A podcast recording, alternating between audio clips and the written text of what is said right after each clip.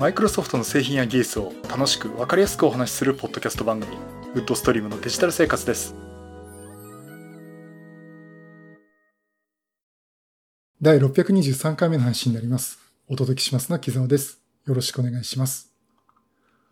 はい今週もお聞きいただきありがとうございます。この配信はクラウドファンディングキャンファイアのコミュニティにより皆様のご支援をいただいて配信しております。今回も安根さん、ホワイトカラーさんはじめ合計10名の方にご支援いただいております。ありがとうございます。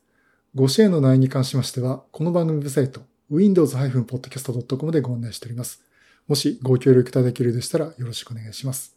また、リサの皆さんとのコミュニケーションの場として、チャットサイト Discord にサーバーを開設しております。こちら、ポッドキャスト番組、電気屋ウォーカーと共同運用しております。よかったら参加してみてください。Discord サーバーの URL は番組ウェブサイトにリンクが貼ってあります。はい、ということで。あの、昨日、6、あ、3月26日ですね。え、ドットネットロボ勉強会、3月のオンライン勉強会がありました。えー、ご参加いただきました皆さんありがとうございます。あの、この勉強会でですね、前も話した通り、私、あの、ドットネットラボスタッフを、まあ、えー、引退させていただくという、卒業っていうとどこぞのアイドルグループみたいだっていうことで、まあ、それはそれでいいんですけど、まあ、あの、まあ、卒業とかね、まあ、取り方いろいろあるんですが、まあ、引退をさせていただくということで、まあ、ドットネットラボのスタッフを、えー、まあ、辞めさせていただくっていうかね、えー、終了とさせていただきました。あの、12年間、ドットネットラボね、勉強会のスタッフをやらせていただきまして、本当に長い間、あの、大変お世話になりました。ありがとうございました。あの、番組のリスナーさんもですね、実際こう、勉強会に来ていただいた方、本当にたくさんおられまして、本当にお会いすることができてね、よかったなと思っております。まあ、あの、この2年間はね、オンライン勉強会って形になりましたけど、まあ、まあ、それはそれで、あの、皆さんにいろいろお伝えすることできたと思いますし、まあ、オンライン配信っていうノウハウも私も貯めることができましたんでね。またそれまたドットネットラブスタッフの、これからまた頑張っていくスタッフにね、お伝えすることできたんで、まあ、それ良かったかなと思っております。あの、ドットネットラボはですね、あの、4月以降もオンライン勉強会を中心にですね、あの、活動は続けていきますので、今後ともですね、第4土曜日、え今まで通り開催はしますので、引き続きドットネットラボをよろしくお願いします。ということで大変お世話になりました。ありがとうございました。さて、えー、というところでですね、うん今週のネタ、まあ、前回ね、Windows 11の、まあ、インサイダープレビューネタを話したんですけど、えー、すいません、ちょっと今週もですね、また動きがあったんで、えー、Windows 11のインサイダープレビュー、特にこのベータチャンネル絡みですね、というお話と、あとちょっと面白い話があったんで、えー、お話をさせていただきます。えー、Windows 11のインサイダープレビュー、えー、先日ですね、ビルド22581.100というのが出ました。で、これあの、前回お話したのはいくつだったんだっけ？ビルド22579の1だったんですけど、またその次のバージョンが出てね、まあ、あの、内容的にはですね、まあ、不具合の修正とかっていうところが主なところなんですね。まあ、もちろんあの、日本語 IME のね、漢字入力とかのところの不具合も修正をするとかね、まあ、いろんな細かいところがあるんですけども、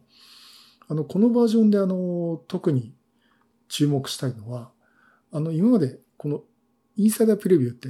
デブチャンネル、ベータチャンネル、リリースチャンネルと。今後はね、今までこのデブチャンネルというのをお話してたんですけども、今度のこのビルド22581からですね、デブチャンネルじゃなくて、ベータチャンネルもビルド22581になって一回ここでレベルが合いました。というところなんですね。ですから結構このインサイダープレビューのタイミングとしては非常にここ注目する点だと思うんですね。今後のベータチャンネルとデブチャンネルっていうのが今まず一緒のラインに、スタートラインに立ってる状態で、あの、デブチャンネルっていうのは、まあ、いろいろ実験的要素が入ったものであって、もう将来、こういうのが入るかどうかっていうのをいろいろ実験的要素でいくものでものでして、あとはベータチャンネルっていうのは、これから出る Windows 11の試験的要素っていうところもあるんですね。で、あの、ここで、インサイドプレビューに参加している人は、今の段階でデブチャンネルをそのまま続けるか、ベータチャンネルに切り替えるかっていう機会を与えますということになっています。あの、ですからこのままそのベータチャンネル行くか、デブチャンネルで行くかっていうところを選べるんですけども、あの、マイクロソフトも言ってるのが、このデブチャンネルって言ってるのは、将来そのリリースされない可能性もある新しいアイデア、あと、より長いリード機能、あと、エクスペリエンスで、まあいろんな経験をですね、いろんな試すことができるっていう実験的要素をどんどん盛り込んできますよ。でも、今入れた新しい機能が、将来の Windows 11に反映されるかどうかわかりません。もちろんそれについては、フィードバック幅を使って皆さんからあのフィードバックして、これを採用してほしいっていう要望が多かったら、やっぱり検討してくれると思うんですけど、まあそういったところで、いろいろマイクロソフトは実験するものですよということはしています。で、一方そのベータチャンネルは今お話ししましたように、次の Windows 11でもう盛り込むことを考えて試験をしていくっていうものなんですね。ですから、ここでベータチャンネルを継承続けますか？もしくはデブチャンネルで評価を続けますかっていうのをね、このタイミングで選ぶということになります。で、タイミングをですね、次のデブチャンネルのリリースがあるまでの間、つまりそのビルド22581の次が出るまでの間に、どちらかに切り替えるかを選ぶということで、はっきり言ってあの、デブチャンネルしょっちゅう出てるんで、下手したらこの1週間とかね、そのぐらいの間でまた切り替わる可能性もあるんで、まあ、インサイドプリビューで参加されてる方は、今後どうするかなっていうのを、本当に今のうちに選んだ方がいいかなと思ってます。で、私もこれ悩むんですよね。うん。デブチャンネルつっていろいろこう、新しいものっていうところを試してみたい、話してみたいっていうのもあるし、この番組で、その Windows 11を実際使っている皆さんに対して、次の Windows 11にこんなのが入ってきますよって話をしたいっていうところを考えると、ベータチャンネルの方がいいかなと思いますしね。まあ、そこで考えたんですけど、ぶっちゃけ両方参加しときゃいいじゃないかと。あの、Windows 11でインサートペルビュー仮想マシンで2つ入れといてね、片方をデブチャンネル、片方をベータチャンネルにしてやっていくのがいいのかなと今思っています。まあそういうことで、今んとこ一回ベータチャンネルにして、仮想マシンもう一個立ち上げたときにそっち側をベータデブチャンネルにしようかなと。そんなふうに思っております。で、この記事の中で、あ、記事ってね、これあの、また例によって Windows インサイダーブログの方に書かれている内容なんですけどね。まあ、ここの中で、あの、例えば、あの、デブチャンネルで今まで入ってた機能をベータチャンネルに展開するものとして、ビルド22563っていうちょっと前にリリースされたバージョンのタブレットモードの、改善というのをしてるんですね。で、これがベータチャンネルにも入ってきますよってことを、まあ一例として挙げています。で、これどういうのかっていうとですね、あの、タブレットモードをお使いの方っていう、まあ 2-in-1 のノートをお使いの方、まあ具体的に言うと Surface Pro のシリーズですね。とかをお使いの方は、あの、全画面のタブレットモードをしたときに、タスクバー、Windows 11のタスクバーありますけども、それが隠れるようになってるんですね。まあ、正確にはね、もっと最小化されて横にバーがちょっとあるだけっていう状態なんですが、えっと、これを基本的にタブレットモードで使うときに、もうできるだけ広い画面で使えるようにするということをしています。で、このタスクバーを使いたいときは、下からスワイプアップさせるとタスクバーが出てきて、まあ、で、しかも出てきたアイコンの、タスクバー上のアイコンがですね、タッチしやすいようにちょっと大きめに作ってるんですね。まあ、あの、そういった改善をしているということが盛り込まれてて、まあ、これがそのベータチャンネルも使えるようになりましたということになっています。ですから、あの、次の Windows 11の、えー、まあ、リリースでは、この機能はほぼ、えー、取り込まれるのかなと思っています。もちろんこの設定の機能っていうのは、あの、設定オフオンすることが、あの、設定アプリケーションの中ですることができるということになっています。まあ、ということで、うん、まあ、あの、インサイドプレビューはね、まあ、ある程度のこう、なんかこう分岐点っていうかね、ポイントには来てるっていうところなんで、まあ、これからまたお話しするのも二つ分けながら話をすることになるかなと思ってますけども、あの、まあ、そういう動きになってるんでね、まあ、これに合わせて私の方もいろいろお話をしていこうかなと思っております。まあ、以上ですね。Windows 11 Insider Preview のデブチャンネルとベータチャンネルのこの分岐点が来たという話をさせていただきました。さて、もう一つ、えー、今度はですね、あの、どうでもいいネタって書かれてるんですけども、面白いちょっと記事を見ましたんで、お話したいと思います。えー、これ、インプレスのですね、窓の森ってっていう、まあ、フリーソフトとかいろんなえ情報とかっていうのはもともとやってたんですけど、まあそういったあのソフトウェアの情報を、え、書いてあるところなんですが、ここにね、野じ馬の森ってところがあって、ここに Windows 11関係の、え、記事があります。マイクロソフトがひっそりと Windows 11に重大な変更を加えている模様、気づいた人は偉いっていう記事ですね。これ3月23日の記事なんですが、これね、私もこれ気がつかなかったんですけども、あの、Windows 11インサイダープレビューの中でですね、あの、検索するときに虫眼鏡のアイコンありますよね。今 Windows 11でも Windows 10でもお使いの方、タスクバーとかに検索ボタンとかあると思いますし、あとはいろんなとこでね、あの、スタートメニューで検索ボタン出て、出て、が出てくると思いますが、ここにね、探しますという意味の虫眼鏡のアイコンがあります。で、この虫眼鏡のアイコンが、えっ、ー、と、ビルド22572というインサイダープレビューのとこから変更になっていたというお話です。これどういうふうに変更になっているかというとですね、まあ、虫眼鏡って、こう、レンズをこう手で持って、あの、手の取っ手がありますよね。この手の取っ手の向き、今皆さん Windows 10とか11で使ってるのを画面見ていただくと、虫眼鏡に対して、えー、左側にですね、取っ手が出てると思います。で、これが、インサイダープレビューで行くと、右側に取っ手がつくように、左右が、あの、逆になってるんですね。で、実際今私の方の、これ仮想環境で動いてる、えー、インサイダープレビューの Windows 11、えー、今ビルド22581なんですけども、このアイコンがですね、あの、虫眼鏡の取っ手が右側になってるんですよ。で、メインで使っている、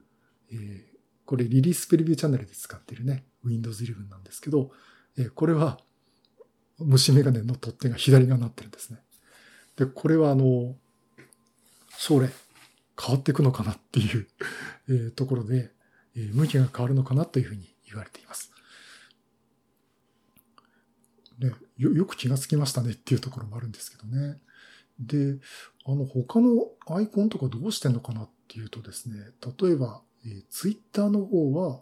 あ、これ右側ですね、取っ手が。Facebook はどうなんだろう。あ、これ Facebook も右側ですね。あの、ということでね、Windows 10だけ左側の取っ手だったんですね。で、他のところは結構右側の取っ手になってるんで、まあ、それに合わせたのかなっていうのも記事にも書かれてますけど、あのこっちの方向になっていくのかと。まあ、ね、取っ手を右側にするってことは左、右利きの方だと思うんですけどね。まあ、右利きの方と左利きの方おられるわけなんで。えー、まあ、それが関係あるかどうかわからないんですけども、まあ、そういうことでね、なんかいつの間にかインサイダープレビューだと、取っ手が右側になってるよという話になっています。Mac はどうなんでしょうね。ちょっと、あの、また後で見てみたいなと思いますけどね。まあ、あの、そんなね、変更がこっそり加えられてるという話が出ておりました。まあ、これもね、あの、Windows 11がこうアップデートしていくに従ってですね、いつの間にか切り替わるかもしれないんで、ちょっと注目していくとね、面白いかなと思っております。はい、ということでね、第623回はまた Windows 11インサイダープレビューの話をさせていただきました。まあ、先生あの、MacBook Air 欲しいなって話をしてたんですけど、まあ、いろいろ考えたんですけどね、うん、結局んとこ、そうまでして今、必要なのかなってね、やっぱり考えると、うん、まあまあ、いいかなっていう感じになってます。あの、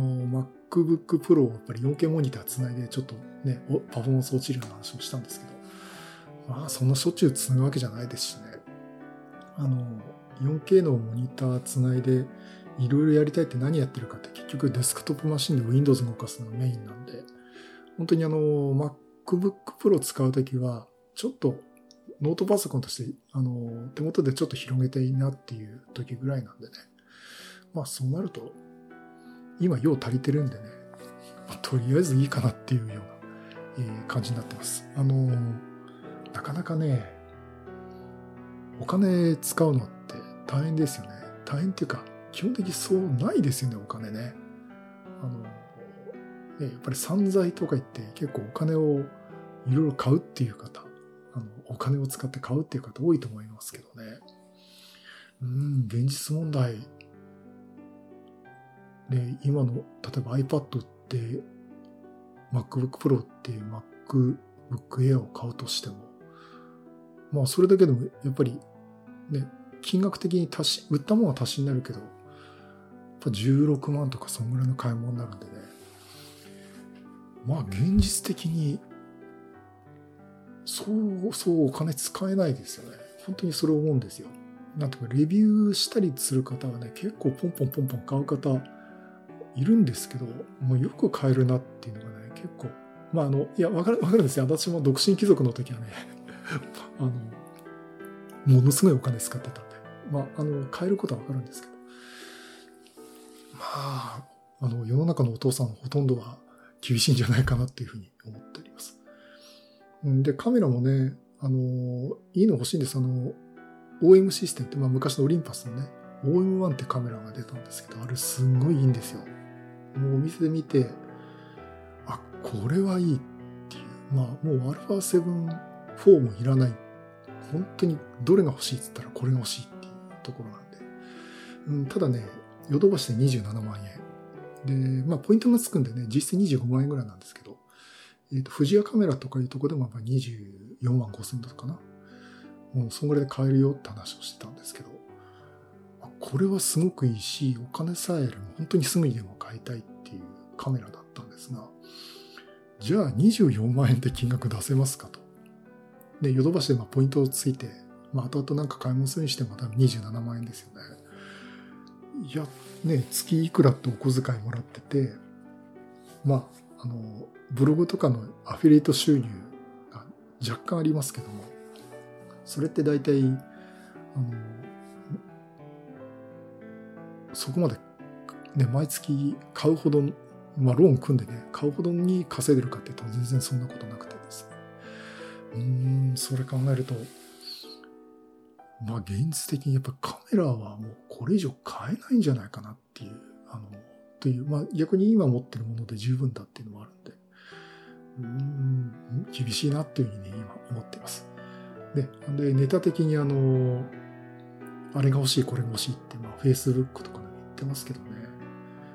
うん、でも OM1 欲しいなって言ったら、昨日あの、ユーマグってね、Mac のユーザーズグループで、Apple のユーザーズグループに、あの、ドットネットロ終わってから、あの、ちょっと最後の方顔出させてもらったんですけど、前から私がグダグダグダで言って言ってたらですね、あれ誰に言われたのかわかんないんですけど、まあオンラインな誰かわかんないですけど、早く買えよって、あのね、なんか、いい加減しびれかして、てめえいい加減しろみたいな感じでね、まあまあまあ、半ば冗談でね、まあ仲持ちなんで言ったと思うんですけど、なんかガツンって言われた感じがして、あやっぱりなんかこう、あれ欲しい、これ欲しいってうだうだうだうだ言ってるのってよくねえのかなっていうふうになりましたね。思いましたね。うん、まあ、ちょっとああいうのもほどほどにしなきゃいけないかなと、ちょっと思いました。まあ、ほんなら今度はね、まあ気にしてもしょうがないんですけどね。まあまあ、そんなところで、あの、ちょっと、あの、いろいろセーブして、あの、まあ、いろいろこう見つめ直してみてか、ね、あの見直してみたいなっていうような、えーいう感じに今しています。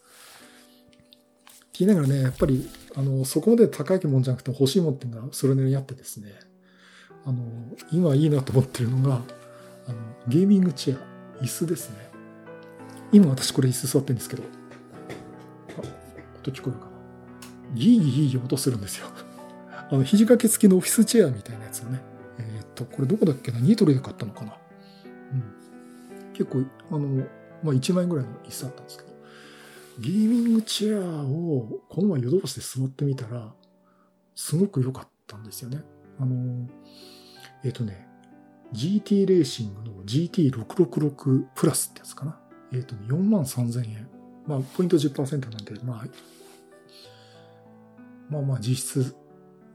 4万円切るくらいで買えるんですけど、えっ、と、それは結構いいなって思ってて、意外とここら辺はね、ひょっとしたらポロッといっちゃうかもしれない。かポロッとね、買っちゃうかもしれません。えーっていうのは、あのー椅子座る姿勢がね、私非常になってないんですよ。あのー腰、椅子を浅く座って、背もたれにせほんとよ、よかかって、あの本当にこう、斜めっていうか寝るような感じの椅子の座り方しちゃうんですよね。今これギーギー落としてるんで、あの、聞こえ、音入ってるかもしれませんけど、これがね、会社だとね、そんな風にやって、あの、なんかこういう座り方をして、モニターを見上げるように座る方を、座る座り方をエンジニア座りっていう言い方するらしいんですけど、それをね、やっちゃうと、何やるかっていうと腰やっちゃいますよって言われるんですけど、あの確かにその通りで、あのヘルニアとかね、あの私もこれ、あの、えっ、ー、とね、もう3年ぐらい前にやったことありまして、あれは辛かったんで、あの本当に姿勢が悪くなると、本当に良くないんで、そこを直したいなっていうところもあって、なんかいい椅子ないかなっていう。まあ、あの、ゲーミングチェア変わったらそれが治るってわけじゃないんですよ。あの、矯正するような、こう、座椅子みたいなのがあるの。むしろそっちの買った方がいいかなと思うんだけど、ゲーミングチェア座った時にすごく座りやすくてですね、変にこう寝るような、あの、シート倒せば寝れますけど、あの、普段こう、きちんと座ってる分には、なんか姿勢がきちんと保てるなっていう感じがしたところもあるんで、まあそういうのでね、ちょっとこのあの GT レーシングのゲーミングチェアがいいかなとは思っています。まあその話をね、Facebook でしたらね、あの、石谷正樹さんからですね、あのジェネリックゲーミングチェアもあるよっていうことで、あの、石谷さん前から言われてたんですね。結構安めのやつでね、ジェネリックゲーミングチェアって言いながら、2万円ぐらいかな、というのがあったら結構いいよって話をされてたんで、ちょっとね、石谷さんの書き込みを遡って見てみて何買ったのかなっていうのを、あ本人聞けばいいのかもしれませんけど、あの、ちょっとそっちもね、見てみたいなと思っています。うん、まあまあ、あの、そんなところで、あの、デジタルガジェットじゃないんですけども、こう、快適にとあと、ちょっと姿勢を直すっていう意味で、ちょっとそこら辺いろいろ考え直して、まあ、椅子とかもね、見直してみたいなと思っております。という方が、なんか話が長くなっちゃいましたけど、まあ、あのまた買ったら買ったでね、ちょっとそれ番外編的にね、お話をしたいなと。はい、そういうことで、またいろいろネタ集めてお話したいと思います。またよろしくお願いします。